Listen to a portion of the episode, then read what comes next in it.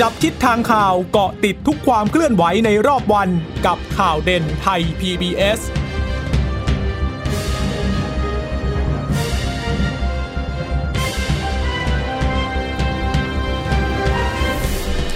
สวัสดีค่ะ สวัสดีค่ะต้อนรับคุณผู้ฟังสู่ข่าวเด่นไทย PBS นะคะ เราพบกันเป็นประจำทุกวันจันทร์ถึงศุกร์บ่ายๆ แบบนี้ค่ะ อัปเดตข้อมูลข่าวสารที่เกิดขึ้นในรอบวันนะคะ ก่อนที่จะส่งต่อประเด็นไปยังข่าวข้ามมิติใหม่ทั่วไทย เช่นเคยกับดิฉันจีราชาตาเอี่ยมรัศมีนะคุณพึ่งนภาคล่องพยาบาลค่ะ ค่ะ ก็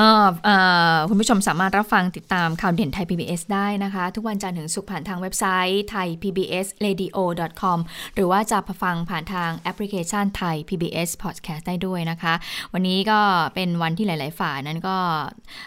ต้องนั่งตารอมาหลายวันนะคะว่าวันสองวันนี้เนี่ย ทางรัฐบาลทางสสสวเนี่ยจะมีการลงมติกันอย่างไรสำหรับประเด็นการแก้ไขรัฐธรรมนูญ ซึ่งเป็นหนึ่งในข้อเรียกร้องของกลุ่มนักเรียนนักศึกษาและภาคประชาชนนะคะที่ต้องการให้มีการแก้ไขรัฐธรรมนูญฉบับที่ใช้อยู่ ก็คือรัฐธรรมนูญฉบับปี 60 นี้นะคะ วันนี้ก็ก็เริ่มมีการอภิปรายกันเป็นวันแรกแล้วนะคะแล้วแบบรวดรัดทีเดียวนะคะ 6 ยติที่เข้าบรรจุอยู่ในวาระ แล้ววันพรุ่งนี้แล้วล่ะค่ะ ช่วงเวลาประมาณเย็นๆแล้วเขาก็จะไม่อภิปรายกันละ เพราะก็จะเริ่มเข้าสู่กระบวนการในการขานชื่อ แล้วก็ลงมติในแต่ละร่างค่ะ ค่ะวันนี้อย่างที่เราทราบกันว่าการประชุมก็เริ่มต้นขึ้นตั้งแต่เช้านัดหมายกัน9ก้าโมงครึ่งแต่ว่าเหมือนจะเริ่มจริง ๆ ใกล้ๆ 10 โมงนะคะอาจจะด้วยการจราจร หรือว่าเวกอะไรก็ตามแต่นะคะก็คือไม่ได้ถือว่าเลทไปกว่าที่คาดการกันมากน้อยสักเท่าไหร่ เพราะประเมินกันอยู่แล้วว่าเริ่มจริงก็คงประมาณช่วงช่วง 10 โมงนั่นแหละ เผื่อเหลือเผื่อขาดนะคะ ก็มีคนที่ได้ขึ้นอภิปรายกันหลายคนเหมือนกันนะคะ หนึ่งในนั้นก็คืออนาวากาศเอกอนุดิตนาคอนทัพค่ะ สสกทม เพื่อไทย ก็อภิปรายถึงรัฐธรรมนูญปี 60 บอกว่าเจตนารมณ์เนี่ยขัดต่อหลักประชาธิปไตยหลายเรื่อง แล้วก็มองว่าทำให้ระบบการเมืองอ่อนแอเศรษฐกิจถอยหลัง แล้วทีนี้ก็มีการเปรียบเทียบถึงการจัดตั้งสสร แล้วก็ทำให้มีรัฐธรรมนูญฉบับประชาชนปี 2540 นะคะ ก็มองว่าปีรัฐธรรมนูญปี 60 เนี่ยไม่ได้เกิดจากการมีส่วนร่วม เกิดจากแนวคิดคนที่ยึดอำนาจ ดังนั้นก็ไม่มีหลักนิติธรรมสากล ทำให้มีผลอาญาย้อนหลังพิจารณาคดีลับหลังได้ด้วยนะคะ ส่วนการแก้ก็ทำได้อย่างยากเย็นแสนเข็นเกิดความขัดแย้ง ปัญหาการเมือง ที่มีรัฐธรรมนูญเป็นต้นต่อปัญหา ก็เลยเห็นควรว่าควรจะต้องช่วยกันยุติก็คือคืนอำนาจให้ประชาชนร่างรัฐธรรมนูญของตัวเอง สนองความต้องการหยุดคุกคามร่างรัฐธรรมนูญ โดยสสรและยุบสภาด้วยนะคะ ก็เชื่อว่าสสฝ่ายค้านสสรัฐบาลจะเห็นชอบตามหลักการที่เสนอ แต่ทีนี้ คุณอนุดิตบอกงี้ บอกว่าเหลือแค่เสียงสนับสนุนจากวุฒิสภานั่นแหละ ไม่น้อยกว่า 84 เสียงนะคะ ที่จะมีส่วนสำคัญที่ทำให้บ้านเมืองพ้นจากความขัดแย้ง แต่บอกว่าวุฒิสภาบางคนยังเข้าใจผิด ว่าการตั้งสสรจะเป็นการตีเช็คเปล่า ก็เลยบอกขอทำความเข้าใจก่อนว่าคืนอำนาจให้ประชาชนร่างรัฐธรรมนูญมีความชอบธรรมค่ะถ้าเกิดสสรร่างไม่ดีสภาตีกลับได้นะ ประชาชนไม่รับก็ได้ทำประชามติแล้วไม่รับก็ได้ บังคับใช้ไม่ได้อยู่แล้วถ้าเป็นอย่างนั้น ก็เท่ากับว่าไม่ได้ตีเช็คเปล่าค่ะ แล้วถ้าคิดว่า คุ้มหากจะต้องมีงบประมาณประชามติเป็นหมื่นล้านแลกกับการ ปล่อยให้เกิดความขัดแย้งแบบนี้ไปเรื่อยๆเนี่ยก็มองว่าเอ้าแลกกันแบบนี้ก็น่าจะคุ้มกว่านะะส่วนเรื่องของการแก้ไขปัญหาเศรษฐกิจอันนี้เป็นเรื่อง รัฐบาล ไม่ได้มีอุปสรรคใด ๆ ต่อกันในเรื่องของการแก้รัฐธรรมนูญ กับเรื่องของเศรษฐกิจก็เลยร้องขอค่ะ ขอให้วุฒิสภาเนี่ยสนับสนุนการตั้งสสรตามที่สสฝ่ายค้านแล้วก็รัฐบาลเห็นชอบตรงกันด้วย ส่วนรายรายละเอียดอื่น ๆ อยากจะให้สบายใจทำงานร่วมกัน เพราะว่าทุกคนทุกฝ่ายเนี่ยตั้งตัวแทนร่วมเป็นกรรมธิการได้นะคะ เพื่อให้การแก้ไขรัฐธรรมนูญรอบคอบเป็นประโยชน์กับประชาชนมากที่สุดค่ะ ค่ะ ขณะที่คุณจุลินลักษณะวิสิทธิรัฐมนตรีว่าการกระทรวงพาณิชย์นะคะ สสบัญชีรายชื่อ พักประชาธิปัตย์นะคะ พักประชาธิปัตย์เนี่ยก็ถือว่ามีจุดยืนตั้งแต่ ก่อนเข้าร่วมรัฐบาลแล้วนะคะในเรื่องของการแก้ไขรัฐธรรมนูญนะคะก็พูดถึงเรื่องนี้บอกว่ารัฐธรรมนูญเนี่ยจะผ่านการทำประชามติ แต่เมื่อถึงเวลาที่เหมาะสมก็ควรแก้ไขได้ แต่พรรคประชาธิปัตย์มีข้อจำกัดที่ไม่สามารถเสนอแก้ไขรัฐธรรมนูญโดยลำพังได้นะ จึงต้องร่วมมือกับพรรคร่วมรัฐบาลก็คืออภิปรายพูดถึงจุดยืนของพรรคด้วยนะคะ ดังนั้นการแก้ไขรัฐธรรมนูญจะสำเร็จได้ ก็ต้องใช้เสียงของรัฐสภาค่ะ ซึ่งก็ประกอบไปด้วยสสแล้วก็สสวเกินกว่ากึ่งหนึ่งแต่มีเงื่อนไขว่าเสียงที่เกินกว่ากึ่งหนึ่งนั้นต้องมีฝ่ายค้านไม่น้อยกว่าร้อยละ20 หรือประมาณ 48 เสียง และก็ต้องมีสวให้ความเห็นชอบอีกไม่น้อยกว่า 1 ใน 3 หรือ 84 เสียง รวมทั้งเมื่อผ่านสภา ก็ต้องเอาไปทำประชามติถามประชาชนอีกครั้งด้วยนะคะ ดังนั้นความร่วมมือของรัฐสภา จึงเป็นความจำเป็นอย่างยิ่ง หากเสียงใดเสียงหนึ่ง ไม่ว่ารัฐบาลฝ่ายค้านหรือว่าวุฒิสภาขาดหายไป การแก้ไข รัฐธรรมนูญก็คงไม่มีทางประสบความสำเร็จได้นะคะ แล้วคุณจุลินก็บอกว่า ก็ผมสนับสนุนนะ ควรจะมีวุฒิสภา แต่ถ้าไม่ได้มาจากการเลือกตั้งโดยตรง ก็ควรมีอำนาจและบทบาทที่จำกัด ก็คือควรมีบทบาทกันกรองกฎหมายที่ผ่านสภา แล้วก็มีหน้าที่ควบคุมการบริหารราชการแผ่นดิน ทั้งนี้ร่างแก้ไขรัฐธรรมนูญฉบับพักร่วมนั้น ไม่ได้แตะที่หมวด 1 หมวด 2 เพราะว่าเป็นหมวดที่ว่าด้วยรูปแบบของรัฐ รูปแบบการเป็นประเทศของเรา และหมวดที่ว่าด้วยพระมหากษัตริย์นะคะ ซึ่งเป็นที่มาเหตุผลที่พักประชาธิปัตย์นั้น สนับสนุนร่างของพักร่วมรัฐบาล ดังนั้นก็บอกถึงจุดยืนนะคะว่าก็สนับสนุนของพักร่วมนะคะ ค่ะ แต่ทีนี้เนี่ยใน ในวันนี้ที่มีการหารือกันเกี่ยวกับร่างของ 6 ยติแก้ไขรัฐธรรมนูญนะคะ คุณชวนก็เป็นประธานในที่ประชุมอยู่แล้วล่ะ ก็เข้าสู่ระเบียบการพิจารณาตามวาระ แต่ทีนี้เนี่ยคุณภัยบุญนิติตะวันสสบัญชีรายชื่อพลังประชารัฐค่ะ ก็ได้ลุกขึ้นหารือกับประธานรัฐสภา ใช้สิทธิ์เสนอยติด่วนด้วยวาจา บอกว่าขอให้สารรัฐธรรมนูญวินิจฉัยการเสนอร่างแก้ไขเพิ่มเติมรัฐธรรมนูญ ก็บอกว่าสสสามารถลงนามร่วมเสนอยติได้คราวละหนึ่งฉบับ หรือลงได้หลายฉบับกันแน่ เพราะว่ามีการลงชื่อซ้ำกันในยติแก้ไข 4 ฉบับที่ฝ่ายค้านยื่นเพิ่มเติมมา ก็จะเป็นปัญหาตามรัฐธรรมนูญมาตรา 256วงเล็บหนึ่งซึ่งเป็นเรื่องที่สารรัฐธรรมนูญควรวินิจฉัยก็เลยเสนอยติด่วนค่ะให้รัฐสภาเนี่ยส่งสารรัฐธรรมนูญวินิจฉัยแต่ว่าเลขาธิการสภาผู้แทนราษฎรไม่บรรจุเป็นยติ เพราะบอกว่าไม่เข้าเงื่อนไขตามรัฐธรรมนูญมาตรา 156 แต่คุณไพบุญยืนยันงี้บอกว่าก็เป็นไปตามรัฐธรรมนูญมาตรา 157 นะ ก็ขอให้รัฐสภามีมติเพื่อให้สารรัฐธรรมนูญใช้อำนาจวินิจฉัย ตามรัฐธรรมนูญมาตรา 210 ด้วย ถ้าจะตีตก ก็จะยื่นต่อสารอาญาคดีทุจริตและประพฤติมิชอบเพื่อดำเนินคดี ทีนี้คุณชวนก็เลยชี้แจงเนี่ยบอกว่าเลขาธิการสภาเนี่ยพิจารณากรณีนี้เป็นพิเศษ มีการเรียกประชุมฝ่ายกฎหมายทั้งหมด แล้วมีข้อสรุปมาแล้วว่าลงชื่อฉบับเดียวกันไม่ได้ แต่ถ้าลงชื่อคนละฉบับ แล้วหลักการต่างกันเนี่ยไม่มีข้อห้ามไว้อ่าไม่เหมือนกันนะคะ คือถ้าเกิดออกมาบอกว่าร่างนี้ไม่เห็นด้วยกับ ขอให้แก้ไขอ่าสองเจ็ดสองแล้วอีกร่างร่างที่หกก็สองเจ็ดเก้าอะอันเนี้ยได้เพราะมันคนละฉบับคนละหลักการกัน แต่ถ้าเกิดว่าอะยตินี่สองสองเจ็ดหก272กับ273สมมุติ แล้วก็อันถัดไปเป็น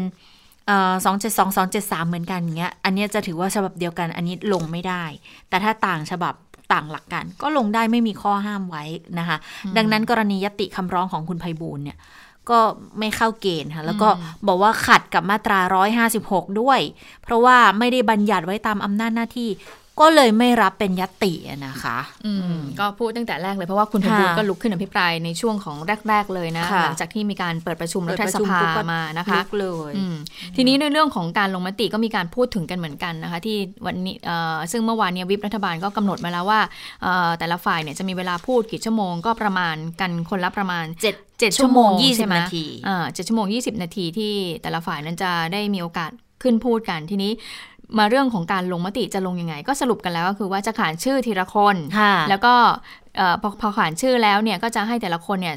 เห็นด้วยไม่เห็นด้วยในทุกฉบับในทุกยติเลยนะคะ ทีนี้คุณชวนบอกว่า การลงมติเนี่ยจะลงทีละยติอาจจะต้องใช้เวลาพอสมควร ส่วนตัวก็เลยบอกขอให้สมาชิกเนี่ยกระชับในการลงมตินะ ส่วนที่สวเสนอให้มีการตั้งคณะกรรมการร่วมก่อน แล้วก็ค่อยลงมติในการประชุมสมัยหน้า ก็ขึ้นอยู่กับมติในที่ประชุม แต่ว่าส่วนตัวเนี่ยไม่ทราบประเด็นนี้นะคะ ไปฟังเสียงของคุณชวนกันค่ะ ปัญหาที่พูดกันมากก็คือเวลาที่ใช้ในการลงมติ ก็ประเมินบอกว่าประมาณสามชั่วโมง แต่ว่า บางท่านบอกว่าอาจจะมากกว่าอาจจะสี่ชั่วโมงครับ แต่โดยวิธีเพราะว่ามันจะต้องลงมติทุกฉบับทีละฉบับใช่ไหมครับ แต่ว่าแม้ว่าคนหนึ่งลงคะแนนลงมติครั้งเดียวกัน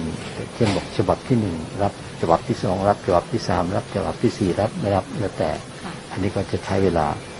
ก็เลยคำนวณว่า เพราะนั้นควรจะให้เสร็จทั้งสรุปและอะไรเนี่ยหกโมง เพื่อว่าหลังจากนั้นก็จะลงมติ เพราะไม่งั้นเดี๋ยวจะมีปัญหาว่าเมื่อลงมติเสร็จแล้วนะครับ การรวมคะแนนก็เขาบอกต้องใช้เวลาอาจจะเป็นชั่วโมงด้วยซ้ำไปครับ แต่นี้เป็นการคำนวณเท่านี้เองนะครับ ประมาณแต่ว่าก็จะขอสมาชิกว่าเราเคยทำประหยัดเวลาได้เป็นชั่วโมงเมื่อตอนประชุมที่ตึก TOT นี่บอกไหมฮะตอนนั้นเนี่ยขอร้องสมาชิกว่าหนึ่งอย่าประกาศชื่อ อย่าอย่ามีสร้อย เห็นด้วยอย่างยิ่งไม่เห็นด้วยอย่างยิ่งอะไรพวกนี้อย่ามีสร้อยแล้วก็ประหยัดเวลาได้เยอะเพราะคนนั้น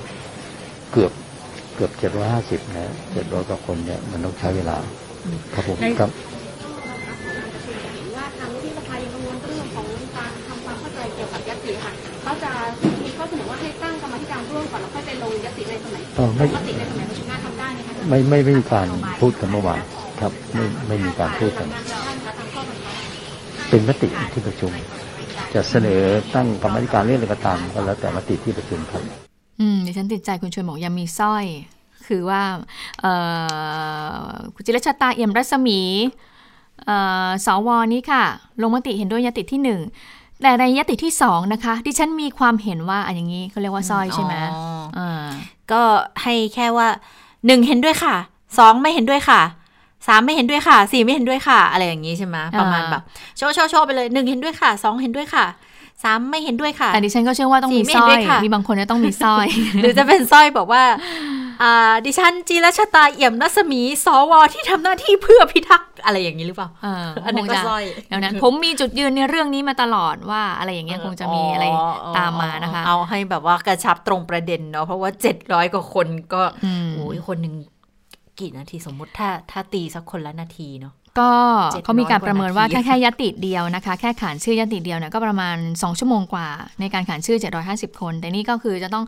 อบอกในรายละเอียดในยติที่ 1 ถึงยติที่ 6 อีกอาจจะใช้เวลานิดหนึ่งนะคะะมาดูเรื่องของการรับมือการชุมนุมที่บริเวณรัฐสภาอย่างวันนี้ก็เป็นกลุ่มไหนนะคะ วันนี้วันนี้ที่ไปสภาเนี่ยเป็นไทยพักดี แต่ว่าไปแค่เหมือนกับว่าไปไปยื่นรายชื่อเฉยๆไม่ได้ขนคนอะไรกันไปอะไรที่ไปกองบกทบ บกทบเนี่ยเป็นกลุ่มประชาชนปลดแอกแต่เขาไปหลายที่เขาไปหลายที่อ๋อแล้วพรุ่งนี้แต่เขาแน่นอนว่าเขาจะไปที่รัฐสภานะเขาจะไปที่รัฐสภาช่วงบ่าย แต่เหมือนกับอย่างที่บอกไปเยี่ยมไปไปเที่ยวเฉยๆไม่ได้ไม่ได้อะไรมาก ไปสังเกตการเขาใช้คำนี้เออไปสังเกตการค่ะ แต่ว่าแน่นอนว่าพรุ่งนี้ก็เป็นกลุ่มของประชาชนปลดแอกนะคะ ที่จะไปเคลื่อนไหวในวันที่จะต้องมีการลงมติกันด้วยนะคะ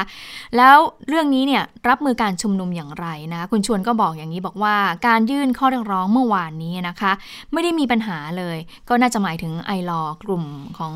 อภาคประชาชนไอรอนะคะที่มีการยื่นร่างแก้ไขรัฐธรรมนูญฉบับประชาชนนะคะโดยคุณชวนบอกว่าเมื่อยื่นแล้วเนี่ยก็ต้องให้เจ้าหน้าที่เนี่ยได้ชี้แจงถึงกระบวนการ ก็ยอมรับนะว่า ไม่ทันเข้าสู่ระเบียบวาระในการพิจารณาในวันนี้ เพราะว่าต้องมีการตรวจสอบรายชื่อความถูกต้องซะก่อนนะคะ ขณะที่การชุมนุมในวันพรุ่งนี้นะคะ ก็เชื่อว่าส่วนใหญ่ก็เข้าใจในระบอบประชาธิปไตยแล้วนะคะ ก็คงจะไม่มีเหตุความรุนแรงอะไร แต่ก็ยังคงต้องเฝ้าระวังอยู่ เจ้าหน้าที่ก็มีเครื่องไม้เครื่องมือในการบันทึกภาพนะคะ นอกจากนี้คุณชวนยังพูดถึงกรณีที่สสบางท่านเนี่ยไปร่วมชุมนุมกับกลุ่มแนวร่วมธรรมศาสตร์นะคะและการชุมนุม คุณชวนบอกว่า ขณะนี้ยังไม่มีการร้องเรียนให้ตรวจสอบในเรื่องของจริยธรรมนะคะแล้วคุณชวนก็บอกด้วยว่าจากการที่นายเทพไทยเสนพงศ์เนี่ยต้องหยุดปฏิบัติหน้าที่พูดถึงการหยุดปฏิบัติหน้าที่ของคุณเทพไทยด้วยนะคะก็ทำให้เสียงของสภาผู้แทนราษฎรขณะนี้เนี่ยเหลือ 487 เสียง โดยที่ยังไม่นับในกรุงศรีวิไลสุทินเผือกเป็นสสเนื่องจากว่าต้องรอกกตต้องตั้งแจ้งเรื่องมาก่อนนะคะ ค่ะ อ๋อเดี๋ยวนี้เพราะฉะนั้นก็เสียงของสสก็เลยเหลือ 487 เสียงโอ้นะยังไม่ครบเพราะว่าคุณจริง ๆ เมื่อวานเห็นว่ากกตรับรองแล้วนะ แต่อาจจะยังไม่ได้ส่งเรื่องไปให้ด้วยหรือเปล่า ไม่แน่ใจเหมือนกัน เพราะว่าจะทำหน้าที่ได้ก็ต้องอ่าเองนะคะอ่าเขาเรียกอะไรนะ สาบานตัวเหรอ ปฏิญาณเออปฏิญาณมเออก่อนปฏิญเข้ารับหน้าที่ก่อเข้ารับใช่ไหมหน้าที่ ปฏิญาณตัวก่อนเข้ารับหน้าที่นะคะ อ่า ก็ไม่ได้ว่าเห็นด้วยกันทั้งหมดกับการแก้รัฐธรรมนูญนะ เพราะว่าอย่างสวเนี่ยก็ตอนนี้ก็ยังไม่ชัวร์ใช่ไหมคะว่าเสียงเนี่ยจะอยู่ที่เท่าไหร่ แต่มีพักร่วมรัฐบาลพักหนึ่งเนี่ยไม่เห็นด้วยแน่ ๆ แล้วล่ะ ก็คือรวมพลังประชาชาติไทยค่ะ วันนี้คุณเขตรัฐเหล่าธรรมทัศน์สสบัญชีรายชื่อรวมพลังประชาชาติไทยในฐานะโฆษกพักค่ะ ยื่นหนังสือถึงคุณชวนหลีกภัยด้วย มีการแสดงจุดยืนเกี่ยวกับการแก้รัฐธรรมนูญ บอกว่ารปชเนี่ยเคยมีมติมาแล้วว่ารัฐธรรมนูญ 2560 เป็นฉบับที่ดีฉบับหนึ่ง เป็นการถอดบทเรียนความขัดแย้งร่วมกว่า 10 ปี แล้วก็รัฐธรรมนูญเป็นกฎหมายแม่บทของประเทศ แก้ไขไม่ใช่เรื่องเล็ก แต่เป็นเรื่องใหญ่และเป็นเรื่องสำคัญ วันนี้รปชอาจจะเป็นพักร่วมรัฐบาลนะคะ แต่ว่าไม่ใช่การพิจารณางบประมาณแผ่นดินที่จะต้องเคารพตามมติของวิปรัฐบาล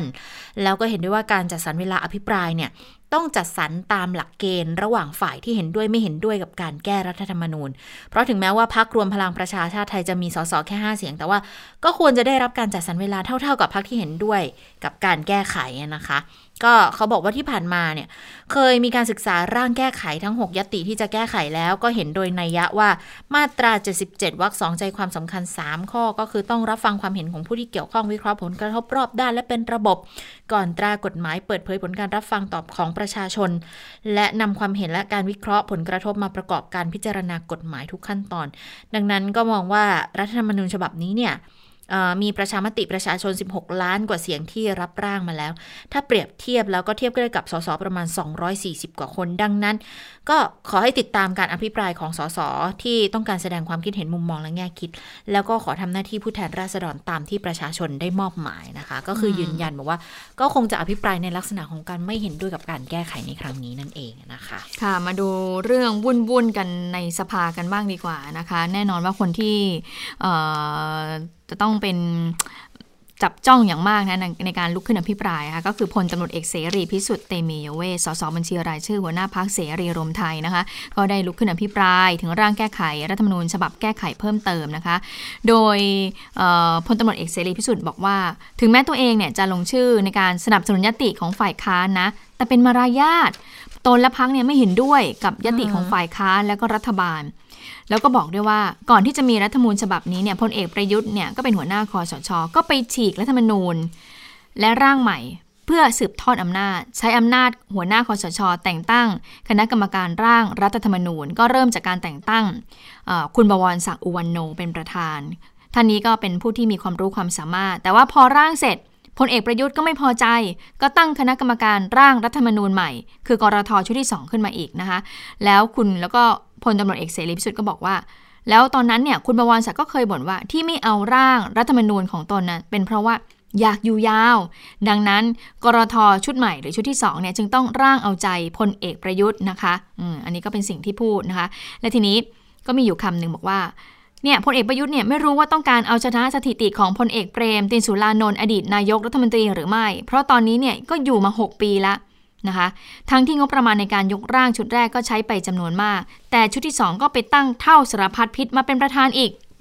อ่าพอถึงตอนนี้นี่คำพูดนี้แหละ คุณชวนหลีกภัยประธานรัฐสภานะคะก็ทำหน้าที่เป็นประธานการประชุมพอดีเลยบอกว่า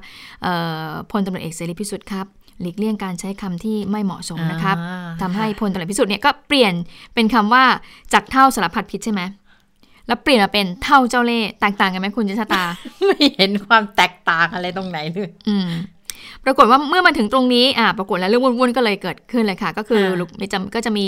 สสเนี่ยก็ลุกขึ้นประท้วงแล้วก็ทำให้นายศิระเจนจาคะค่ะสสกทมพักพลังประชารัฐ ลุกขึ้นประท้วงทันที เพราะว่าเป็นการใช้คำพูดที่ไม่เหมาะสม แล้วก็มีการนำเอกสารขึ้นมาอ่าน ถือว่าเป็นการทำผิดข้อบังคับนะคะอ่าต่อมาค่ะพลตำรวจเอกเสรีพิสุทธิ์ก็บอกว่า การร่างรัฐธรรมนูญเนี่ยไม่สามารถใช้ความรู้ความสามารถที่มีอยู่ร่างเพื่อให้เกิดประโยชน์และประเทศชาติได้ แต่ก็ต้องฟังนโยบายจากพลเอกประยุทธ์ก่อน ก็ทำให้ใน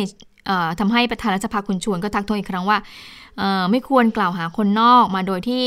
ไม่มีสิทธิ์ให้เขาทักท้วงนะ เพราะว่าพลเอกประยุทธ์ไม่ได้เข้าร่วมประชุมด้วยนะคะทำให้พลตำรวจเอกเสรีพิสุทธิ์กล่าวว่าที่ผ่านมาเนี่ยก็ไม่เคยถูกคนนอกทักท้วงนะแต่ว่า ถูกแต่คนในทักท้วง แล้วก็บอกว่าการจูงจมูกคนร่าง รัฐธรรมนูญพลเอกประยุทธ์ต้องเป็นคนรับผิดชอบ อะพอถึงตัวนี้ ยังไงคะดูเดือดจังเลย เออทำให้คุณศิลาก็ลุกขึ้นประท้วงอีก หากพูดถึงคนที่มาอยู่ในห้องประชุม เป็นสุภาพบุรุษเป็นลูกผู้ชายหรือไม่ นะคะพลตำรวจเอกศิริก็บอกว่าอะในระหว่างจัดทำร่างก็มีข่าวคอร์รัปชันมากมาย เช่น อุทยานราชพักแต่งตั้งล้านชายมาดำรงตำแหน่งในกองทัพเป็นต้น แต่ก็ไม่สามารถหาผู้กระทำผิดได้ ปรากฏว่าเมื่อพูดถึงตรงนี้ค่ะ ใครคะที่เป็นลุกขึ้นในการที่จะประท้วงพูดถึงหลานชายพลเอกประยุทธ์ ก็ทำให้พลเอกปรีชาจันโอชาค่ะสวคุณพ่อคุณพ่อก็คือเป็นน้องชายของพลเอก ประยุทธ์นะคะลุกขึ้นใช้สิทธิ์พาดพิงว่า ทุกคนมีสิทธิ์ประกอบอาชีพของตัวเอง ไม่ควรมาใส่ร้ายป้ายสีคนอื่น ขอให้ถอนคำพูดครับดุเดือดจังเลยดุเดือดมาดุเดือดมาทำไมถึงดุเดือดขนาดนี้ มีอีกนะจริง ๆ มีอีกเยอะเลยนะ ที่ที่พลตำรวจเสรีพิสุทธิ์พูด แล้วก็มีสภาพผมเมียด้วยมีอันนี้ใช่ไหมที่ให้คุณเจษตาเล่าบ้างบอกว่ายุคหนึ่งเนี่ยเราเคยเรียก วุฒิสภาที่มาจากการเลือกตั้งบอกสภาผัวเมีย ทีนี้พลเอกปรีชาก็เลยประท้วงตอบบอกว่าทำไมเอาภาพผมขึ้นโดยไม่ได้รับอนุญาตสภาพี่น้องสภาผัวเมียนะ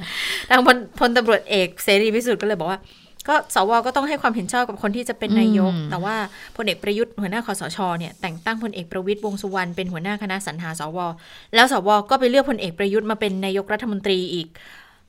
แล้วก็ขาดไปแค่ประธานคนเดียวที่จะงดออกเสียง เท่ากับว่าเป็นการเอาบุญคุณส่วนตัวมาแลกกับผลประโยชน์ประเทศชาติหรือเปล่า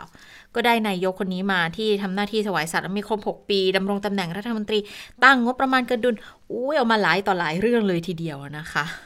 โอ้ก็กลายเป็นเรื่องร้อนๆในช่วงที่รู้สึกในช่วงที่มีการ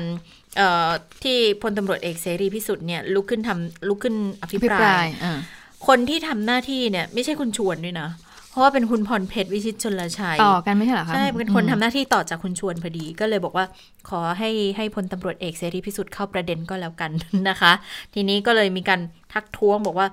โอ้ยตายแล้วทำไมอภิปรายไม่ครบทุกด้านล่ะ คุณกิติศักดิ์นะเอ่อก็ท้วงขึ้นมาทำไมอภิปรายไม่ครบทุกด้านล่ะ ไม่พูดถึงว่าเงินคงคลังของประเทศไทยมากเป็นอันดับ 12 ของโลก ดังนั้นก็เลยมีการตอบโต้กันไปมานะคะ ก็ถือว่าเป็น ไม่รู้จะมองว่าเป็นสีสันหรือเปล่า เพราะว่าจริงๆ มันไม่มันอาจจะไม่ได้เกี่ยวข้องกับเรื่องของการแก้ไขรัฐธรรมนูญสักเท่าไหร่หรือเปล่า แต่ว่ามองในแง่อ้อมๆเกี่ยวกับการทำหน้าที่ของสอวในการเลือกนายกมา เพื่อที่จะ สนับสนุนในเรื่องของการปิดสวิตสวอย่างนั้นหรือเปล่า อืมมองงั้นได้ไหมอ่าอ่าส่วนที่ดีที่ดิฉันและคุณชาตาเล่าให้ฟังอาจจะเป็นเรื่องของวิวาทะใช่ไหมคะ แต่ถ้าเกิดว่าเป็นความเห็นในเรื่องของข้อเสนอนะ สุดท้ายแล้วเนี่ยพลตำรวจเอกเสรีพิสุทธิ์ก็บอกนะคะว่าดูแล้วเนี่ยขั้นตอนในการเลือกตั้งสสรเนี่ยใช้เวลานานเท่ากับต่ออายุของพลเอกประยุทธ์เลยเออย่างถ้าเกิดถ้าไปดูร่างของพรรคร่วมใช่ไหมคะ จะใช้เวลา 240 วัน ถ้าเป็นของพรรคฝ่ายค้านจะประมาณ 120 วันใช่ไหมถ้าดิฉันจำไม่ผิดนะคะ 120 วันตรงส่วนนี้นะคะ ทีนี้บอกว่าเนี่ยก็เป็นการต่ออายุของพลเอกประยุทธ์ไปเลยนะคะ แล้วจะเชื่อได้อย่างไรว่าจะไม่เป็นอุปสรรคในการแก้ไขรัฐธรรมนูญ ก็เลยเสนอ 4 ขั้นตอนค่ะอย่างนี้ค่ะ ก็คือว่าพลเอกประยุทธ์เนี่ยต้องลาออกจากรัฐมนตรีก่อน แล้วก็เลือกนายกรัฐมนตรีตามมาตรา 172 แก้ไขรัฐธรรมนูญ โดยนำร่างของประชาชนเนี่ยมาพิจารณาแล้วก็ยุบสภาเลือกตั้งใหม่ พร้อมทั้งกับบอกถึงนะคะ คุณอนุทินแล้วก็คุณจุลินด้วยบอกว่า ถ้าคุณอนุทิน ชาญวรกุลหัวหน้าพรรคภูมิใจไทย แล้วก็คุณจุลินลักษณะวิสิทธิ์เนี่ยหัวหน้าพรรคประชาธิปัตย์เนี่ยไม่ลาออกจากกันเป็นพรรคร่วมแล้ว พลเอกประยุทธ์ก็ไม่มีทางลาออกหรอก พร้อมกับย้ำว่าให้รีบตัดสินใจ ถ้ารีบลาออกประเทศหน้าประเทศชาติก็จะเดินหน้าต่อ นักศึกษาก็จะหยุดนะคะ แล้วก็จะได้รับการยกย่องให้เป็นวีรบุรุษค่ะ เท่าที่ฟังมาตรงนี้แหละ น่าจะเป็นข้อเสนอที่ดูแล้วมีน้ำมีเนื้อ คือนอกนั้นเป็นวิวาทะเกี่ยวทั้งหมดนะคะ ค่ะ อะไปดูในเรื่องของอคุณพรเพชรวิชิตชลชัยบ้างนะคะ วันนี้ผู้สื่อข่าวก็ไปสัมภาษณ์นะคะ วันนี้คุณพรเพชรก็ทำหน้าที่เป็นประธานรัฐสภาด้วย แต่ว่าอยู่ในฐานะรองประธานรัฐสภาก็บอกว่าที่ประชุมรัฐสภาก็จะลงมติรับหลักการหรือว่าไม่รับหลักการยติแก้ไขรัฐธรรมนูญเนี่ยโดยจะไม่ตั้งกรรมธิการศึกษา 6 ยติ ก่อนตามที่มีข่าวนะคะ พร้อมกับแก้ข่าวบอกว่า ผมไม่เคยพูดนะ ว่าจะตั้งกรรมธิการมาศึกษา แต่ว่าเป็นคำถามจากสื่อมวลชนเอง ซึ่งก็ตอบไปว่าเคยได้ยินข่าวที่ลือมาเท่านั้น แต่วิปสามฝ่ายก็ไม่ได้พูดคุยกันในเรื่องนี้ ก็คือว่ามันมีกระแสข่าวบอกว่าค่ะหกยติที่จะมีการเอ่ออภิปรายกันนะปรากฏว่าในที่สุดแล้วเนี่ยจะไม่มีการลงมติอะไรเลย แต่ว่าจะมีการเสนอให้มีการตั้งคณะกรรมาธิการขึ้นมาชุดหนึ่งก็ใช้เวลาประมาณเอ่อ45 วันมั้งนะคะค่ะตามกรอบเวลานี้ก็เหมือนกับว่าเป็นการทอดเวลาออกไปอีก แล้วก็ให้ไปลงมติในการประชุมสมัยหน้าก็คือวันที่ 1 พฤศจิกายนแทนนะคะ ปรากฏว่าเรื่องนี้เนี่ยก็เอ่อทางสื่อก็ไปถามคุณพรเพชรวิชิตชนชัยอีกครั้ง คุณพรเพชรก็บอกว่าอืมไม่เคยพูดนะเรื่องนี้นะคะค่ะส่วนในเรื่องของเออ การลงมติของสววันนี้คุณพรเพชรก็บอกว่าถึงจะเป็นประธานเนี่ย แต่ก็ไม่ได้เคยชี้แนะ หรือว่ามีคำสั่งใดๆนะคะเพราะว่าทุกคนเนี่ยก็สามารถมีเอกสิทธิ์ในการที่จะลงมติได้ ไปฟังเสียงของคุณพรเพชรกันค่ะ คือเรื่องการลงมติเนี่ยนะครับ ผมเป็นคนที่ที่แจงเองว่าเรื่องนี้เป็นเรื่องสำคัญ ดังนั้นเนี่ย ผมและรัฐบาล ไม่มีคำสั่ง หรือว่าชี้แนะประการใด แก่สมาชิกว่าจะลงอย่างไร ทุกผู้ใหญ่หลายคนในในในในในที่ประชุมกรรมกรรมธิการวิปเนี่ย บอกว่าวุฒิสมาชิกวุฒิสภาเนี่ย ตั้งมาแล้วต้องมีวุฒิภาวะพอที่จะทราบว่าควรจะลงมติอย่างไร นะครับ ส่วนที่สมาชิกไปพูดกันเองปรึกษากันเอง ก็เป็นเรื่องของเขาที่เขาจะถ่ายทอดความรู้กันเอง แต่สมาชิกที่ฟังคนอื่นพูดก็ว่ากันไป แต่ผู้ใหญ่ไม่พูดนะอย่างผมไม่มีวันพูดนะครับ ดังนั้นเนี่ยที่รัฐบาลก็ไม่เข้ามายุ่งก้าวไก่แน่นอน เพราะรัฐบาลพูดยืนยันแน่นอนว่าร่างนี้เป็นร่างของสมาชิกในสภาที่เขาจะว่ากันเอง นะครับ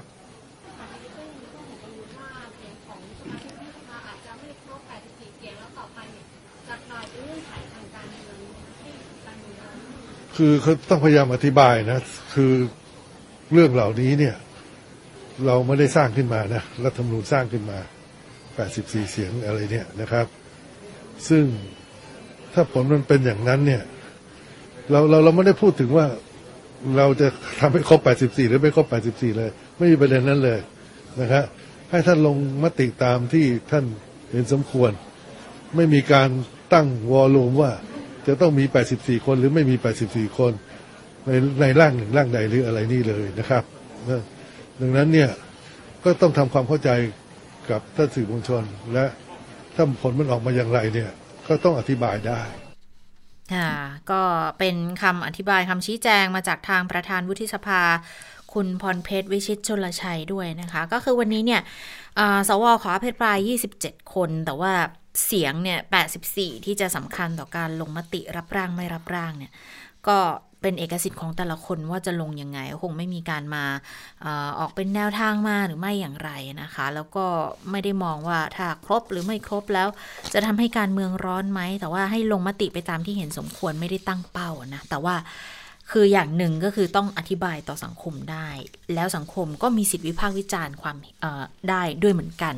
กับการเห็นด้วยหรือไม่เห็นด้วยต่าง อืมแต่นะคะเท่าที่เช็คเสียงจากที่เมื่อเช้าที่คุณเจษตาก็สัมภาษณ์มาใช่ไหมคะใช่อาจารย์วันชัยสอนสิริแต่ว่าอาจารย์วันชัยเนี่ยเขามีจุดยืนมาก่อนหน้านี้อยู่แล้วว่าเขาค่ะเนี่ยแก้ไขรัฐธรรมนูญเอ่อไม่ว่าจะเป็นเรื่อง 256 การตั้งสสรนะคะ ตรงส่วนนี้แล้วล่าสุดเห็นอาจารย์ก็บอกว่า ตอนนี้ก็ยังมีกลุ่มที่สงวนๆสงวน อาจารย์บอกแบ่งเป็นสามกลุ่มอืมกลุ่มที่ชัดเจนว่า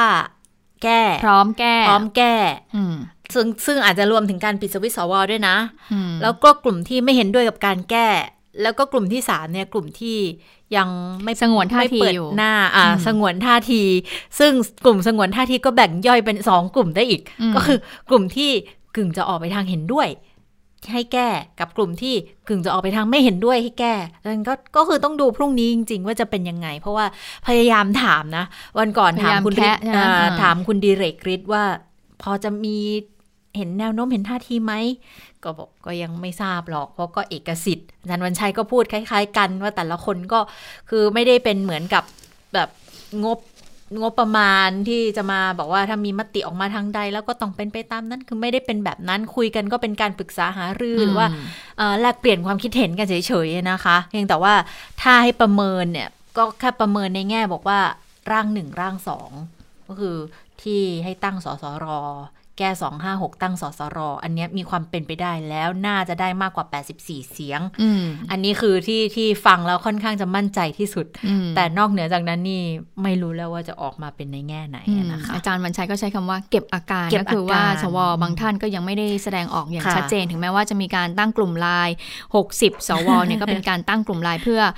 มีการแสดงความคิดเห็นกันมีการพูดคุยแลกเปลี่ยนความคิดเห็นกัน แต่ไม่ใช่ว่ากลุ่ม 60 สวเนี่ยจะเห็นไป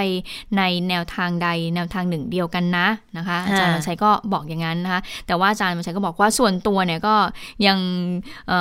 ยังจุดยืนเนี่ยก็ยังคงเดิมมาตลอดในเรื่องของการแก้ไขรัฐมนูญนะคะก็เรื่องของการแก้ไขมาตรา 256 แล้วก็จัดตั้งสสรเพราะว่าอาจารย์บอกว่าสุดท้ายที่สุดนะคะเสียงของประชาชนนี่แหละนะคะก็จะเป็นคนบอกว่าจะแก้ไขรัฐมนูญ หรือว่าไม่แก้ไขรัฐมนูญ เพราะว่ามันจะต้องผ่านขั้นตอนการทำประชามตินั่นแหละค่ะนั่นคือเสียงของประชาชนที่จะออกมา เพราะฉะนั้นแล้วพรุ่งนี้ก็ต้องน่าติดตามกันทีเดียวนะคะว่า 750 คน โดยเฉพาะเสียง 84 เสียงสวนั้นน่ะจะลงมติไปในแนวทางเเดียวกันไหมจะผ่านกี่ร่างนะคะ แต่ว่าที่ส่วนใหญ่ที่เท่าสอบถามชาวๆเสียงของนักวิชาการ นักสังเกตการติดตามทางการเมืองเนี่ยก็บอกว่า สองร่างก็คือของพรรคร่วมรัฐบาลแล้วก็ของฝ่ายค้านก็น่าจะผ่านนี่แหละ แต่สี่ยติเนี่ยก็ไม่ได้มีการพูดถึงเลยนะคะแก้รายมาตราอืมแต่ก็บอกเหมือนกันบอกว่าถ้ารัฐบาลจริงใจได้ฟังเสียงของประชาชนบ้าง ก็น่าจะผ่านร่างของฝ่ายค้าน แต่ก็ว่าอีกอีกแล้วค่ะนักวิชาการบางท่านก็บอกว่า ถ้าให้ผ่านร่างของฝ่ายค้านมันก็ไม่ใช่เป็นเกมการเมืองสิ เพราะฉะนั้นรัฐบาลก็จะต้องเอาร่างของตัวเองเอาไว้ก่อนนะคะ แล้วก็บอกกันว่าอะอันนี้พร้อมแล้วนะ พร้อมในการแก้ไขรัฐธรรมนูญแล้วนะคะอ่าฉะนั้นก็ต้องเป็นเกมที่จะต้องติดตามกันต่อไปทั้งในสภาแล้วก็นอกสภา แต่ว่าในช่วงของที่มีการอภิปรายเรื่องของยติ แก้ไขรัฐธรรมนูญนี้ปรากฏว่าเลือกตั้งท้องถิ่นเริ่มจะมีความชัดเจนแล้วนะคะ คุณผู้ฟังคุณเจษตาค่ะเพราะว่าวันนี้เนี่ยรองนายกวิษณุเนี่ยก็พูดถึงการจัดการเลือกตั้งท้องถิ่นว่ากระทรวงมหาดไทยและกกตเนี่ยมีการหารือกันแล้วนะคะบอกว่าจะจัดให้มีการเลือกตั้งท้องถิ่นประเภทใดประเภทหนึ่งในปีนี้ และจากที่มีการพูดคุยกันกับทางรองเลขาธิการกกตเนี่ยก็เห็นตรงกับกระทรวงมหาดไทยว่าการเลือกตั้งท้องถิ่นอย่างใดอย่างหนึ่งนั้นเนี่ยก็น่าจะเกิดขึ้นในช่วงเดือนธันวาคมน่าจะเหมาะสม เพราะว่าเข้าสู่ปีงบประมาณปี 64 แล้วไปฟังเสียงของรองนายกวิษณุกันค่ะ เราคิดว่าน่าจะเป็นเช่นนั้น เพราะได้คุยกันมาอย่างนั้น ดังเห็นได้จากการประกาศแบ่งพื้นที่แล้วก็กำหนดว่าอบจใดมีผู้แทนสมาชิกสภาอบจกี่คนเนี่ยกกตเขาได้ทำประกาศในส่วนนี้มาก่อนแล้ว แล้วเขาได้ขอเอาไว้เลยว่า เมื่อเลือกตั้งอย่างใดอย่างหนึ่งไปแล้ว จะเอาอะไรก็ได้ แต่ว่าเมื่อเลือกอย่างใดอย่างหนึ่งไปแล้ว จะต้องทิ้งเวลาอย่างน้อย 60 วัน เพื่อการเลือกตั้งอีกประเภทหนึ่ง แล้วก็ทิ้งอีกอย่างน้อย 60 วันเพื่ออีกประเภทหนึ่ง เพราะไม่สามารถจัดมั่วปนกันหมดได้หมายถึงว่าอย่างแรกประเทศแรกที่จะเลือกตั้งท้องถิ่นคืออบจถ้าถ้าหากว่ากำหนดยังไม่มีการกำหนดชัดเจนแต่อย่างน้อยให้รู้ก็แล้วกันเอาใหม่นะฮะอย่างน้อยให้รู้ก็แล้วกันว่า ในเดือนธันวาคมจะมีการเลือกตั้งท้องถิ่นประเภทหนึ่งจะเป็นกทมหรือจะเป็นอบจหรือจะเป็นเทศบาล หรือจะเป็นเมืองพัทยา หรือจะหมดแล้วมั้งอบจอบตเอออันเนี้ยก็ คงจะต้องพิจารณากันอีกครั้งหนึ่ง ซึ่งผมเข้าใจว่าในวันสองวันเนี่ยคงจะทราบ ค่ะก็เดี๋ยวต้องดูกันอีกทีว่าสรุปแล้วจะมียังไง เพราะว่าสิ่งที่ต้องพิจารณาเนี่ยสอย่างก็กันก็คืองบประมาณนะคะ ตอนนี้ก็ถือว่าพร้อมแล้วละเพราะว่าร่างงบปี 64 ก็ผ่านแล้วผ่านไป เมื่อวาน เอ๊ะ วันก่อนนี่เองนะค่ะแล้วก็ทางกกตเจ้าหน้าที่ก็ผ่านการอบรมมาเรียบร้อยแล้ว กฎระเบียบประกาศตอนนี้ทยอยออกแล้ว แล้วสถานการณ์โควิดเนี่ย ตอนนี้ไม่ถือว่าไม่เป็นถือว่าไม่เป็นอุปสรรคนะคะ แต่ว่าถ้าจะเลือกตั้งก็ต้องเป็นไปตามมาตรการของสาธารณสุข ดังนั้นก็ดูแล้วความพร้อมท้องถิ่น ก็อย่างที่บอกธันวาคม วันอาทิตย์ อาจจะอยู่ช่วง 13 หรือว่า 20ธันวาเนี่ย อันนี้มีความเป็นไปได้ แต่ทีนี้ถ้า 13 จะไปตรงกับวันหยุดยาวที่รัฐบาลประกาศเอาไว้ในการประชุมครมเมื่อวานนี้ แต่ทีนี้ก็ต้องทุกอย่างขึ้นอยู่กับการพิจารณาของกกตนะคะ ค่ะไปดูเจ้ากระทรวงที่รับผิดชอบเรื่องของการจัดการเลือกตั้งท้องถิ่นกันบ้างนะคะพลเอกอนุพงษ์เผ่าจินดา รัฐมนตรีว่าการกระทรวงมหาดไทยก็บอกว่า ในสัปดาห์นี้ก็มอบหมายให้ปลัดกระทรวงมหาดไทยเนี่ยไปหารืออย่างไม่เป็นทางการกับทางเลขาธิการกกตและสัปดาห์หน้าก็จะหารือกันอีกครั้งให้แล้วเสร็จ แล้วก็ได้ข้อสรุปคาดว่าภายในต้นเดือนตุลาคมแหละก็จะมีการแถลงข่าวให้สื่อมวลชนนั้นได้รับทราบนะคะ ทั้งนี้เมื่อหารือกับกกตได้ข้อสรุปแล้วนะคะ ก็จะทำเรื่องเข้าที่ประชุมครมพิจารณาทันที และเมื่อถามว่าแสดงว่าขณะนี้มีความพร้อมลงตัวแล้วใช่ไหมพลเอกอนุพงศ์ก็บอกว่า ก็ยังมีเรื่องของงบประมาณ ซึ่งจากการตรวจสอบก็ทราบว่า ทุกองค์กรปกครองส่วนท้องถิ่นเนี่ยมีการตั้งงบเอาไว้หมดแล้วนะคะ ไปฟังเสียงของพลเอกอนุพงศ์เผ่าจินดากันค่ะ แผนการก็คือสัปดาห์หน้าเนี่ยจะเป็นการหารือเป็นทางการ แล้วก็แถลงข่าวเรื่องของการเลือกตั้งนะในสัปดาห์หน้า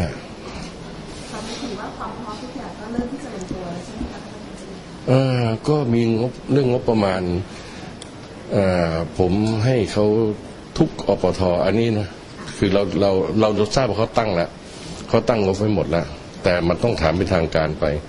ผมจะได้คำตอบกลับมาจากทุก ๆอปทเอ่อทั้งหมดเลยเนี่ยในสัปดาห์นี้นะก็คงจะสัปดาห์หน้าคงจะเป็นช่วงของการหารือ สัปดาห์หน้าคือประมาณชื่ออะไรเนี่ยเอ่อเอ่อมันอาจจะงั้นงั้นอาจจะเป็นสัปดาห์แรกของของของของเดือนตุลาผมผมต้องการคำตอบนี้ก่อน ว่าเอ่อเขาตั้งหมดแล้ว ผมเช็คตรวจสอบแล้วเขาตั้งงบประมาณหมดแล้ว ตอนนี้เราก็ต้องถามเป็นทางการไปว่า มีความพร้อมเท่าไหร่ยังไงนะแต่ก็คงจะเรียบร้อยนะนะ สรุปแล้วคือมีเลือกตั้งแน่นอน ตามที่ท่านนายกรัฐมนตรี อันนี้ขอให้เป็นคอรมอดีกว่ามั้งนะ เพราะว่า ผมไปพูดก็คงจะไม่ดี เพราะว่าอยู่ที่คอรมอจะจะจะตัดสินใจว่าจะเลือกอองค์กรปกครองสินรูปแบบใดก่อน อืมไม่ชัดเจนแล้วนะว่าน่าจะค่ะมีการเลือกตั้งท้องถิ่นเกิดขึ้นนะคะเพราะฉะนั้นผู้สื่อข่าวก็ต้องไปถามหัวหน้าพักพลังประชารัฐค่ะว่า มีความพร้อมไหมในการที่จะส่งผู้สมัครลงเลือกตั้งนะคะ ก็ไปถามพลเอกประวิตยพลเอกก็บอกว่าเท่าที่ทราบคือเดือนธันวาคมนะ ส่วนจะมีการรายละเอียดยังไงเนี่ยก็เป็นเรื่องของกระทรวงมหาดไทย ไปฟังเสียงของพลเอกประวิตยที่ตอบคำถามผู้สื่อข่าวกันค่ะตรงนี้ท่านมีโอกาสได้พูดคุยกับบิ๊กโจ๊กไหมคะไม่เจอกันเลยบิ๊กโจ๊กก็ไม่ได้มาไม่ไม่พบกันเลยไม่พบเลยตรงนี้อยากจะฝาก จ๊กไหมคะพี่น่าจะไปฝากอะไรล่ะก็เรื่องของเขาตรงนี้มันจะมันจะกลายเป็นว่าเหมือนกับว่า ในส่วนของมีเรื่องมันจะเหมือนกับว่าที่ผ่านมาบิ๊กโจ๊กทุกคนก็อาจจะมองว่าเคยทำงานใกล้ชิดกับท่านแล้วมาฟ้องนายกอะไรอย่างเงี้ยเออผมจะไปเกี่ยวด้วยอะไรก็ไม่ได้เจอกันตั้งนานแล้วเป็นปีแล้วแล้วคนจะไปเรื่องอะไรจะเรียกมาพูดคุยกันก่อนไหมครับไม่เรียกแล้วไม่เรียกไม่เรียกเป็นเรื่องส่วนตัวถ้าเราการเรื่อ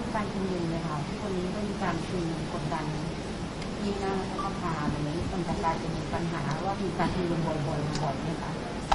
ทำไงอะให้จะให้ทำไงอะอืมก็ต้องไปบอกคนทุกที่ชุมนุมเลยนะแต่ก็แล้วมันมีคนกระดาวกระจายไปแต่ละที่โดยเฉพาะกองทัพอะค่ะทุกที่นะเขาก็เตรียมการแล้วล่ะไม่ต้องห่วงมันแต่ละเขตเตรียมการการรับมืออยู่แล้วก็รับมือโอ้โหถามมึงถามแย่มากในในคือ เลยไม่กล้าถามเลยบอกกันไม่เตรียมในส่วนการในส่วนของความป้องกันมั่นคงเนี่ยก็คือมั่นใจว่ามันไม่มีอะไรสาารถที่หรจะอกทำไม่ให้มีมีอะไรท่านขับมาเรื่องเลือกตั้งท้องถิ่นนิดนึงนะเห็นว่าปีนี้ภายในปีนี้จะมีการเลือกตั้งท้องถิ่นครับในต้นเดือนเดือนตุลาเนี่ยอาจจะนำเข้าครมเดินธันวาเลือกใช่ตั้งเดือนตุลาแต่ว่าเหมือนว่าเอาเข้าครมก็เหมือนวันเลือกตั้งเดือนเดือนหน้าก็ก็มันเป็นไรก็ก็รัฐมนตรีมหาดไทยก็ให้สัมภาษณ์แล้วนี่ใช่ค่ะแต่ว่าแล้วมาถามอะไรผมอีกอะไม่ก็ท่านท่านในฐานะที่เป็นหัวหน้าพรรคด้วยอ้าวก็มันก็มีผมผมพร้อมอะไปค่ะพักพร้อมอะ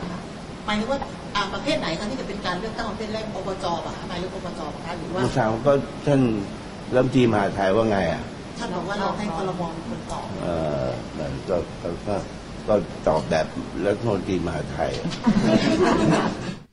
ง่ายไหมตอบแบบรัฐมนตรีมหาดไทยนะคะ ก็ตอบคำถามหลายเรื่องด้วยกันนะคะ ช่วงแรก ๆ ก็จะเป็นเสียงของพลเอกประวิทย์ที่พูดถึงพลตำรวจโทสุรเชษฐ์หักพานนะคะที่ปรึกษาประจำสำนักนายกที่ไปยื่นฟ้องนายกรัฐมนตรี กรณีที่ออกคำสั่งย้ายโอนไม่ชอบด้วยกฎหมายนะคะพลเอกประวิทย์ก็ไม่ขอตอบ แล้วก็บอกว่านายกเนี่ยได้ตอบไปแล้ว พร้อมกับยืนยันว่าไม่ได้เจอพลตำรวจโทสุรเชษฐ์เป็นปีแล้ว นะคะ ทีนี้นักข่าวก็เลยถามมาว่าแล้วจะฝากอะไรถึงพลตำรวจโทสุรเชษหรือไม่พลเอกก็ไปก็บอกว่าจะฝากอะไรล่ะก็เป็นเรื่องของเขานะคะ พร้อมกับบอกว่าจะไม่เรียกมาพูดคุยค่ะ ต่อจากนั้นก็จะเป็นเรื่องของการชุมนุมเรื่องของการเลือกตั้งท้องถิ่นไปนะคะค่ะนี่ก็เป็นความพร้อมในเรื่องของการเลือกตั้งท้องถิ่น แต่ก็มีการถามติดมาปลายนวมไปอีกนะ เอ๊สนามเลือกตั้งกทมเตรียมคนไม่ได้ยังบอกทายซิท่านตอบว่าอะไร อืม ไม่รู้สิ เหมือนเดิมเลย ไม่รู้สิแล้วก็หัวเราะคราวนี้หัวเราะนะคะแต่ว่าเขาก็ถามอีกบอก แล้วที่มีมีกระแสมาบอก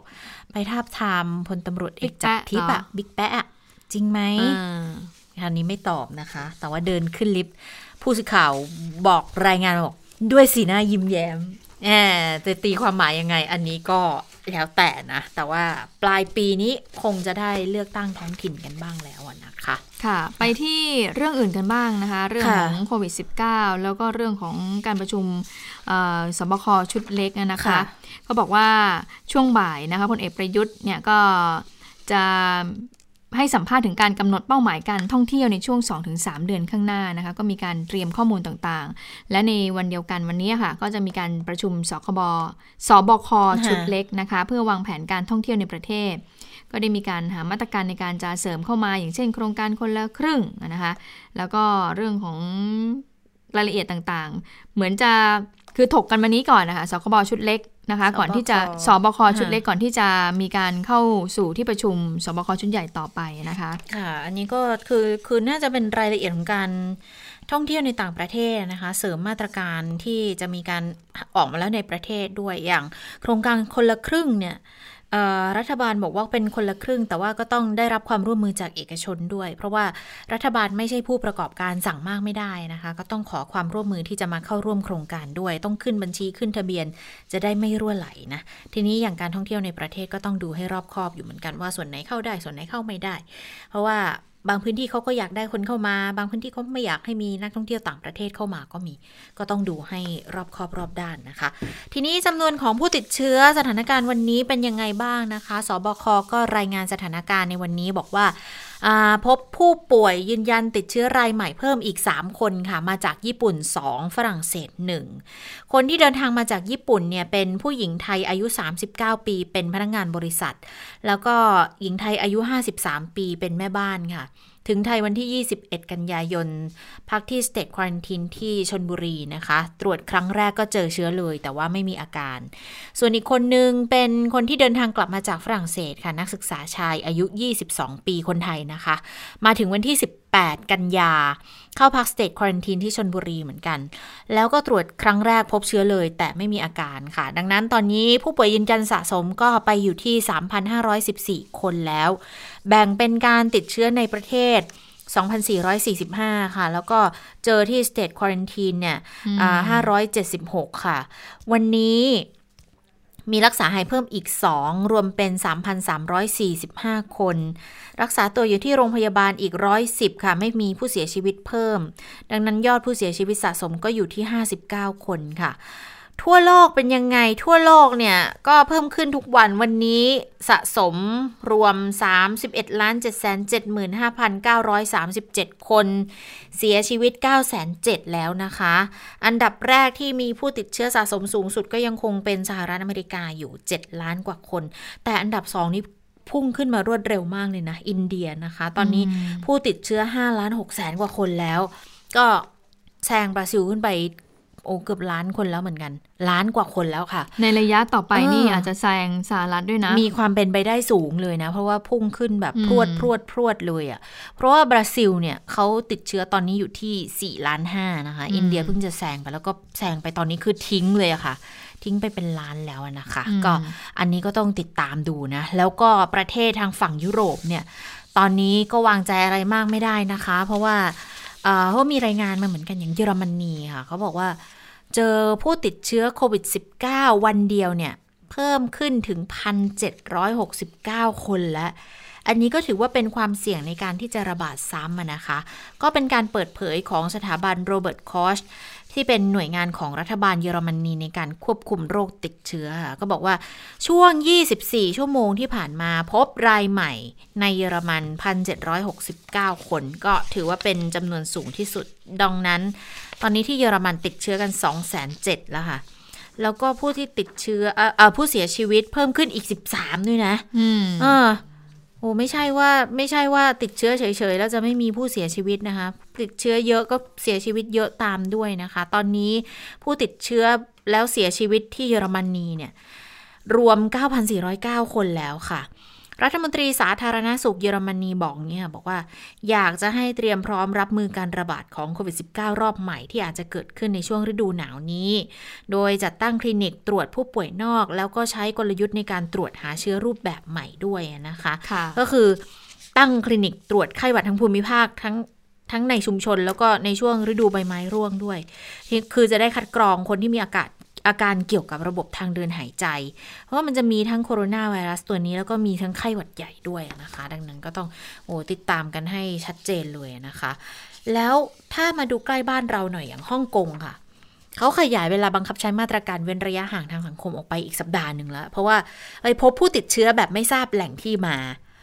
แล้วที่สหราชอาณาจักรค่ะ เขาออกแถลงการสนับสนุนให้รัฐบาล ยกระดับการเตือนภัยโควิด -19 จากระดับ 3 เป็นระดับ 4 อีกแล้ว ก็คือการติดเชื้อในอยู่ระดับสูงและเพิ่มขึ้นอย่างรวดเร็ว แล้วนายกเขาอะก็เตรียมจัดการประชุมฉุกเฉินด้วย ส่วนที่อินโดนีเซียค่ะกระทรวงกิจการศาสนาออกแถลงการยืนยันนะคะ รัฐมนตรีมีผลตรวจติดเชื้อโควิด -19 เป็นบวก ก็เท่ากับเป็น สมาชิกคอรมอคนที่ 3 ของอินโดนีเซียแล้วค่ะ ที่เขาติดเชื้อโควิด -19 ด้วยนะ โอ้โห ตายแล้ว ค่ะ ตอนนี้ที่พม่าเนี่ยเขาไปดูตัวเลขสถิติเนี่ยอืมหลังๆเนี่ยก็หลัก3ตัวเท่านั้นเลยนะค่ะเมื่อวาน600วันนี้อีก500กว่าคนนะคะโอ้โหก็ติดเยอะขึ้นทีเดียวนะคะสำหรับเมียนมาก็ต้องเฝ้าระวังต่อไป โดยเฉพาะตอนนี้ก็ พอเรามาประเด็นเรื่องของการเมืองจริงๆโควิด -19 ก็ยังน่าเป็นห่วงอยู่โดยเฉพาะอ่าชายแดนที่อยู่ติดกับประเทศเพื่อนบ้านเราอย่างเมียนมานะคะ ก็ต้องมีการเฝ้าระวังอย่างเข้มข้นทีเดียวค่ะอะมาดูเรื่องนี้หน่อยนะก็เรื่องนี้ก็เป็นประเด็นที่เอ่อขึ้นในทวิตเตอร์เหมือนกันนะคะ กรณีสีพันวา กรณีที่อ่าสำนักงานประกันสังคมเนี่ยนะคะ ไป เป็นถือหุ้นใหญ่ใน trust นะคะเพื่อการลงทุนในอสังหาริมทรัพย์นะคะโรงแรมสีพันวาภูเก็ตนะคะเรื่องนี้ปรากฏว่าคุณเรืองกายริกิจวัฒนาค่ะ ซึ่งเป็นอดีตสมาชิกพรรคไทยรักษาชาติก็ไปยื่นหนังสือถึงสสกทมพรรคเพื่อไทยคุณจิรยุห่วงทรัพย์นะคะในฐานะที่คุณจิรยุเนี่ยเป็นประธานกรรมธิการกิจการศาลองค์กรอิสระ องค์กรอายการนะคะให้ไปตรวจสอบสำนักงานประกันสังคมกรณีที่เป็นผู้ถือหุ้นใหญ่ใน trust เพื่อการลงทุนในอสังหาริมทรัพย์นะคะ โดยคุณเรืองกายบอกว่าจากการตรวจสอบข้อมูลในตลาดหลักทรัพย์ ก็พบว่าสำนักงานประกันสังคมเนี่ยได้ลงทุนในโรงแรมดังกล่าว 22.60%นะคะ ก็รวมเป็นจำนวน 63,000 กว่าหุ้นนะคะ ราคา IPO ก็คือ 10 บาท 80 สตางค์ ขณะที่การลงทุนของอสำนักงานประกันสังคมคือ 11 บาท แต่ราคาปิดเมื่อวันที่ 22 กันยายนก็คือ 7 บาท 90 สตางค์ คุณเรืองไกรก็เลยบอกว่าขาดทุนอย่างมากเลยนะ ผู้เกี่ยวข้องจะต้องชี้แจงในเรื่องนี้นะ รวมถึงตลาดหลักทรัพย์ก็ยังรายงานว่า โรงแรมสีพันวาเนี่ยมีการลงทุนในกรรมสิทธิ์ที่ดินที่ประกอบไปด้วยสิ่งปลูกสร้างต่างๆ บนที่ดิน 27 ไร่ อาคารบ้านพักแบบวิลล่า 39 หลัง อาคารโรงแรม 30 ห้องเซอร์วิสอพาร์ตเมนต์จึงอยากถามว่าโฉนดดังกล่าวเนี่ยมีที่มาที่ไปโดยชอบด้วยกฎหมายหรือไม่อย่างไร แล้วก็เลยบอกว่าให้กรรมาธิการเนี่ยไปตรวจสอบใน 2 ประเด็นนี้อย่างเร่งด่วนเลยนะ ทางด้านคุณจิรายุก็บอกว่า ก็จะออกเอกสารเพิ่มเติม ตามที่คุณเรืองไกรเสนอแนะก็คือจะสอบถามไปยังกลตนะคะเพื่อที่จะขอรายละเอียดหนังสือชี้ชวนนะคะ รวมไปถึงรายละเอียดด้วยว่าสปสเนี่ยไปถือหุ้นยังไงนะ แล้วก็จะสอบถามไปรัฐมนตรีมหาไทยด้วย ที่กำกับดูแลกรมที่ดิน ว่าที่มาที่ตั้งของโรงแรมดังกล่าวเนี่ยโดยชอบด้วยกฎหมายหรือไม่ โดยจะมีกระบวนการภายใน 1-2 สัปดาห์ จากนั้นก็จะลงพื้นที่จังหวัดภูเก็ตเพื่อ เชิญหน่วยงานต่างๆ ที่เกี่ยวข้องเนี่ยมาพูดคุยแก้ไขปัญหา กับเงินกองทุนสปสอยู่เหมือนกันค่ะค่ะนอกจากนี้คุณเจบอกว่าอออย่างไรก็ตามก่อนที่คุณเรืองการจะมาร้องเรียนเนี่ยกรรมธิการก็ตรวจสอบไปบ้างแล้วนะ ก็ทำหนังสือถึงรัฐมนตรีแรงงาน แล้วก็ผู้อำนวยการกองทุนสปสก็ให้ชี้แจงในสีเรื่องเออเรื่องของผลดำเนินการย้อนหลังนะคะ เป็นยังไงในช่วง 5 ปี หลักเกณฑ์แนวทางการลงทุนนะคะที่นำเงินของประชาชนไปลงทุน ถึงขนาดที่เขาต้องมาขอคืน ไม่ใช่ขอทาน และเรื่องของรายละเอียดธุรกิจที่มีความเสี่ยงสูงอีกเหตุผลหลักเกณฑ์ในการลงทุน แล้วก็ขอให้ชี้แจงกรณีที่ซื้อหุ้นโรงแรมสีพันวาด้วยนะคะที่มาที่ไปจริง ๆ ตกลงแล้วมันเป็นยังไงคือจริง ๆ มันก็มันมันก็เป็นสิทธิ์ของเออคือคือกองก็ก็สปสเขาก็ต้องหาเงินนะคะ คือเอาเอาพูดพูดแฟร์นะ เพราะว่าถ้าเอาเงินไปนั่งทับไว้มันก็ไม่งอกเงยออกมา อันนี้เข้าใจแต่ที่นี่เป็นเป็นเป็นประเด็นขึ้นมาได้ยังไงเออก็นี่ไงก็คุณปาวานอะคุณเจ้าของสีพันวาเขาไปวิพากษ์วิจารณ์กลุ่มแกนนำเยาวชนแกนนำธรรมศาสตร์และการชุมนุมอะค่ะในกรณีที่มีการเข้ามาเกี่ยวที่มีการชุมนุมกันที่ที่ธรรมศาสตร์อะนะแล้วก็มีเรื่องเกี่ยวกับสถาบัน ซึ่งตรงนี้เนี่ยทางมุมมองของของคุณประวันเขาก็ไม่ค่อยจะเห็นด้วยกับเรื่องนี้สักเท่าไหร่เขาก็เลยไลฟ์วิพากษ์วิจารณ์แล้วก็มีการโพสต์ไอจีโพสต์สตอรี่แสดงความเห็นอะไรต่างๆเนี่ยนะคะ ก็เลยกลายเป็นว่าทัวร์ก็ไปลงที่ที่ที่คุณประวานเขา นะแล้วก็คือไม่ได้ลงแค่บอกว่าในเรื่องของของที่เป็นความการแสดงความคิดเห็นทางการเมือง อันนี้ต้องต้องต้องย้ำอีกครั้งนะคะว่าคือทุกคนมีสิทธิ์ในการแสดงความคิดเห็นทางการเมือง แต่ว่าพอแสดงออกไปแล้วมันก็เลี่ยงไม่ได้ที่อาจจะได้รับผลกระทบใดๆตามมา ไม่ว่าจะเป็นเสียงวิพากษ์วิจารณ์ซึ่งอันนี้เป็นเรื่องธรรมดาที่เจออยู่แล้ว แต่ว่าในบางกรณีเนี่ยก็จะเกิดกรณีอย่างของของของตระกูลอิสระเนี่ยแหละค่ะอย่างเจ้าของสีพันวาเนี่ยนะคะที่กลายเป็นว่าเขาก็ไปตั้งคำถามกันเกี่ยวกับเรื่องของสีพันวาเนี่ยการดำเนินการเป็นยังไงเพราะว่ามันมีในลักษณะที่บอกว่า ให้ให้แบนไงมารณรงค์กันบอกว่างั้นก็แบนสีพันวาไปเลยแล้วกันถ้าไม่เห็นด้วยกับการต่อสู้ ในสิ่งที่ทางกลุ่มผู้ชุมนุมเขากำลังเดินหน้ากันอยู่เนี่ยเขาแล้วคุณประวันเขาก็เลยออกมาในลักษณะที่บอกว่า ก็จะแบนก็ไม่เป็นไร เพราะว่ากลุ่มที่แบนก็ไม่ใช่กลุ่มเป้าหมายของเขาอยู่แล้ว มันก็เลยกลายเป็นกึ่งกึ่งวิวาทะเหมือนกันเขาก็เลยไปขุดเรียกเป็นการขุดออกมาว่า อาสีพันวาเนี่ยค่ะ ห้องเท่าไหร่อะไรยังไงใครเป็นกลุ่มเป้าหมาย แล้วปรากฏเขาไปดูบอกอ้าวที่ผ่านมาก็ขาดทุนมาโดยตลอดนี่ แล้วก็เลยไปดูว่า แล้วขาดทุนมาตลอดแล้วทำไมถึงถึงยังทำงานต่อล่ะ เขาก็เลยไปดูว่าผู้ถือหุ้นใหญ่เป็นใคร มันโป๊ะออกมาตรงนี้ว่าเป็นสปสปสเออเป็นกองทุนของสปสหมื่นกว่า หุ้นหรือยังไงเนี่ย หรือว่าหมื่นกว่าล้านหุ้นอะไรสักอย่างเนี่ยค่ะ แต่ว่าเขาก็เลยบอกว่า อ้าว นี่ไงกลายเป็นว่าผู้ถือหุ้นรายใหญ่กลายเป็นเป็นสปส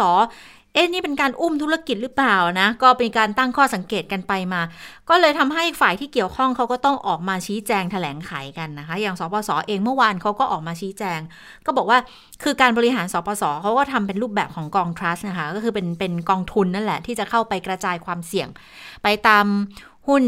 ในภาคต่างๆ หรือว่าตามกองทุนตามอะไรก็ตามเพื่อที่จะจะให้มันได้รายรับเข้ามาเพิ่มขึ้นไม่ใช่แค่เอาเอาเงินมานั่งทับไว้อย่างเดียวหรือว่าไปเข้าแค่ในในในแง่ของเป็น เอ่อยังไงนะได้ดอกเบี้ยใหม่เงี้ยมันจะไม่พอกับการเติบโตของกองทุนใช่ไหมคะคนที่ก็ต้องต้องเกษียณไปมันก็ต้องใช้เงินเพิ่มมากขึ้นในการเอาเงินไปให้สำหรับคนที่ประกันตนกันอยู่เขาก็ต้องกระจายกันไปต่างๆนั่นนะแล้วทีนี้เขาก็บอกว่าของสีพันวาเนี่ยคือเขาประกันค่าตอบแทนไงประกันบอกว่าค่าค่าตอบแทนปีละ 5%หรือ 6%อะไรอย่างเงี้ยค่ะเขาก็ไปลงมาตั้งแต่ปี 58 มั้งรู้สึก แล้วก็บอกว่าก็ลงไปจริงๆ มันไม่ใช่หมื่นกว่าหมื่นสามกว่าที่อย่างที่บอกกันนะ อันนั้นมันเป็นตัวหุ้นหรือเปล่าแต่มูลค่าจริงๆ ที่ลงอยู่ที่ประมาณ 500 กว่าล้าน แล้วที่ผ่านมาก็ได้กำไรมาแล้ว 200 กว่าล้านด้วย มันเพิ่งจะมีปีนี้แหละ ที่บอกว่าโดนโควิดเข้าไป ก็เลยทำให้ผลกำไรขาดทุนน่ะเขาก็เลยผมดำเนินการเขาขาดทุน ก็กลายเป็นเป็นเป็นเรื่องที่สร้างความงุนงงสับสนกันไปมานะ เพราะว่าจริงๆในทวิตเตอร์เนี่ยก็จะมีสองทางตอนนี้ก็มีคนออกมาอธิบายเหมือนกันบอกว่า สีพันวาที่ทางสปสอ่าไปลงอะอืมมันจะเป็นตัวของโรงแรมโดยตรงมันไม่ใช่เป็นเป็นเป็นบริษัทใหญ่ของสีพันวา คือเหมือนกับว่าคุณมีบริษัทใหญ่ปุ๊บคุณมีลูกมา แล้วไอ้ตัวลูกที่ไปลงทุนเนี่ยเป็นตัวที่เขามีกำไรอยู่ทุกปีติดต่อกันมาอ่าแล้วก็เลยบอกว่า คือมันก็มีบางคนที่ออกมาพูดเหมือนกันบอกว่า จริง ๆ มันไม่ได้ไปเกี่ยวหรอกว่าว่าถือหุ้นแล้วเป็นการอุ้มหรือไม่อุ้มมันเป็นการลงทุนของกองทุนที่เขาต้องพยายามกระจายความเสี่ยงไปในไปในกิจการต่างๆ อยู่แล้วค่ะแล้วกิจการอสังหาริมทรัพย์หรือโรงแรมก็เป็นหนึ่งในกิจหนึ่งกลุ่มหนึ่งในกลุ่มกิจการที่สปสสามารถที่จะไปดำเนินการในลักษณะนี้ได้ ดังนั้นก็อาจจะไม่ใช่เรื่องที่ควรจะต้องไปตั้งข้อสังเกตโดยตรงว่าเป็นการอุ้มหรือไม่อุ้มเพียงแต่ว่าถ้าจะตั้งข้อสังเกตก็ต้องดูบอกว่าเหมาะสมไหมมีธรรมาภิบาลหรือไม่อย่างไร หรือว่าการดำเนินการของกองทุนเนี่ย performance เขาเป็นยังไงออกมาอืมแล้ว มันจะส่งผลต่อเงินในกองทุนด้วยหรือเปล่าบางฝ่ายค่ะก็บอกว่าจริง ๆ ถ้าจะไปดูอะดูในเรื่องของพื้นที่ดีกว่า นี่ไง ล่าสุดก็คือคุณสมศักดิ์ก็เอ่อระบุบอกว่าเอ่อตอนนี้ DSI ยังไม่มีอำนาจเข้าไปตรวจสอบกรณีที่ตั้งของศรีพันวานะว่ารุกที่ป่าหรือไม่นะเพราะว่าอ่ายัยังไม่มีผู้ร้องเรียน ยืนยันนะว่าหากเป็นเรื่องของ DSI เนี่ยก็พร้อมที่จะให้ความร่วมมืออย่างเต็มที่ วันนี้ก็มีหลายฝ่ายที่ออกมาพูดถึงกรณีสีพันวาอยู่เหมือนกันนะคะ ก็ค่ะติดตามกันในช่วงของข่าวค่ำมิติใหม่ทั่วไทยเพิ่มเติมแล้วกันนะคะ วันนี้ค่ะหมดเวลาของข่าวเด่นไทย PBS แล้วค่ะ เราสองคนลาไปก่อนนะคะ สวัสดีค่ะ สวัสดีค่ะ